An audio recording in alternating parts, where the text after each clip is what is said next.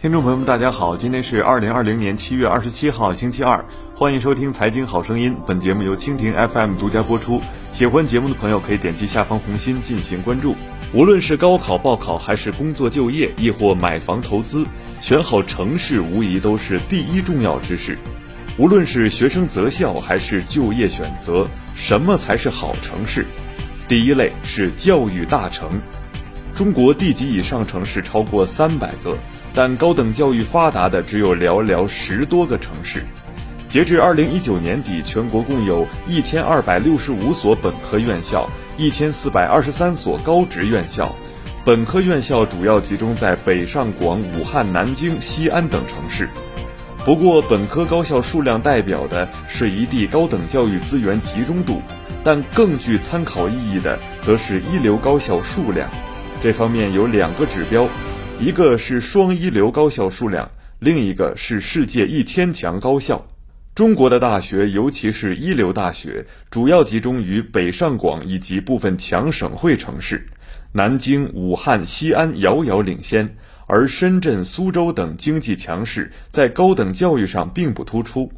第二类是人口涌入之地，大学生就业所向之城。教育大城未必等于高学历人口涌入之地。这方面，除了看各大城市支柱产业、就业规模和平均月薪之外，更具现实参考意义的指标，一个是人口增量排行，另一个是各大名校毕业生的就业去向。从人口增量来看，深圳、广州、杭州遥遥领先，三年人口增量全部破百万，人口吸引力相当突出。西安、重庆、长沙、佛山、宁波、成都、郑州分别位居四至十位，在抢人大战加持之下，人口吸引力与日俱增。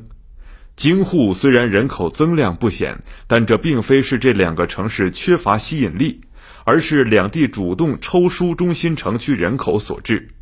根据网易数读的统计，华南理工大学留在广东的比例高达 百分之八十五点五，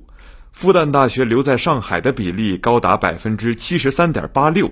浙江大学留在浙江工作的比例为 百分之五十九点六九， 中国人民大学留在北京的比例为 百分之五十五点九一， 南京大学留在江苏的比例为 百分之五十点零五。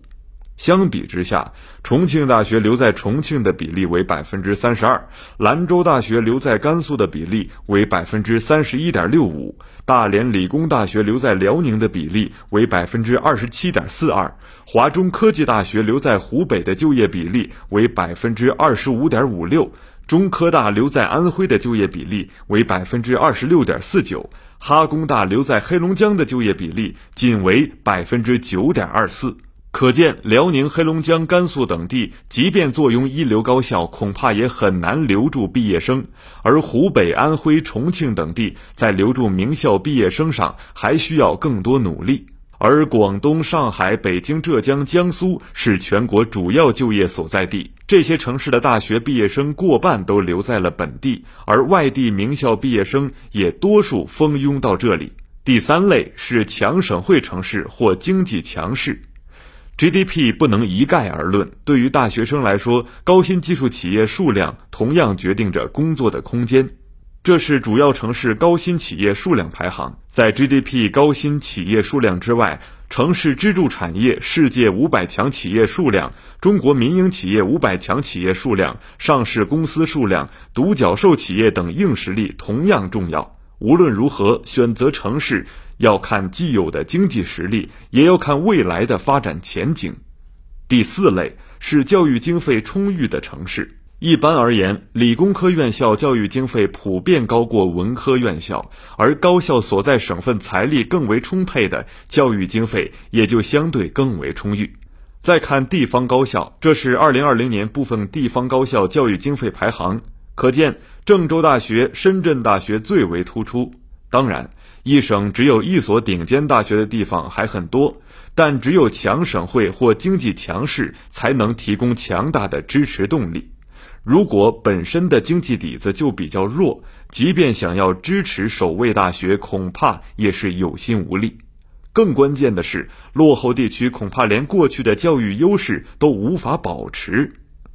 千万不要选错城市。当然，选城市的前提在于已经做好了高校层级的优先排序。显然，九八五高校拥有最大的优先级，其次为二一一高校。如果在两个九八五或二一一高校之间犹豫，或者选择空间只剩下二三流高校，那么选好城市无疑就很重要。这里有几个原则：其一，尽量到大城市去；